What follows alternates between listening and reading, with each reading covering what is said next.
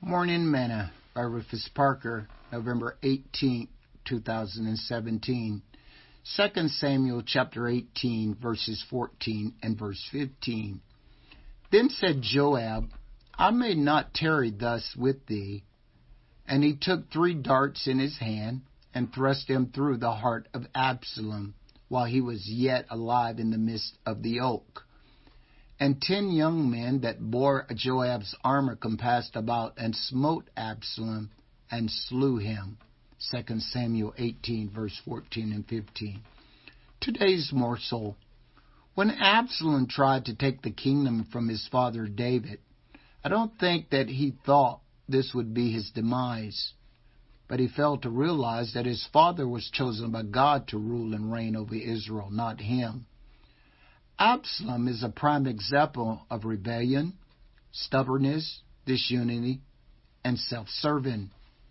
This spirit is displayed time and time again against leadership and authority. This spirit is also associated with the Jezebel spirit, which is a dominant and controlling spirit. David did not want Absalom to be killed.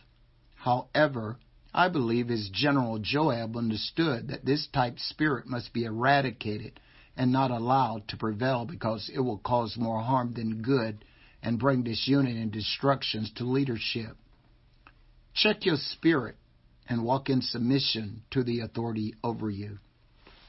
Sing.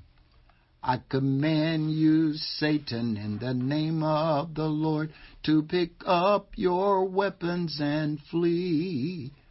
For God has given the authority to walk all over thee. Thought for today rebellion is as the sin of witchcraft, and stubbornness as idolatry and iniquity.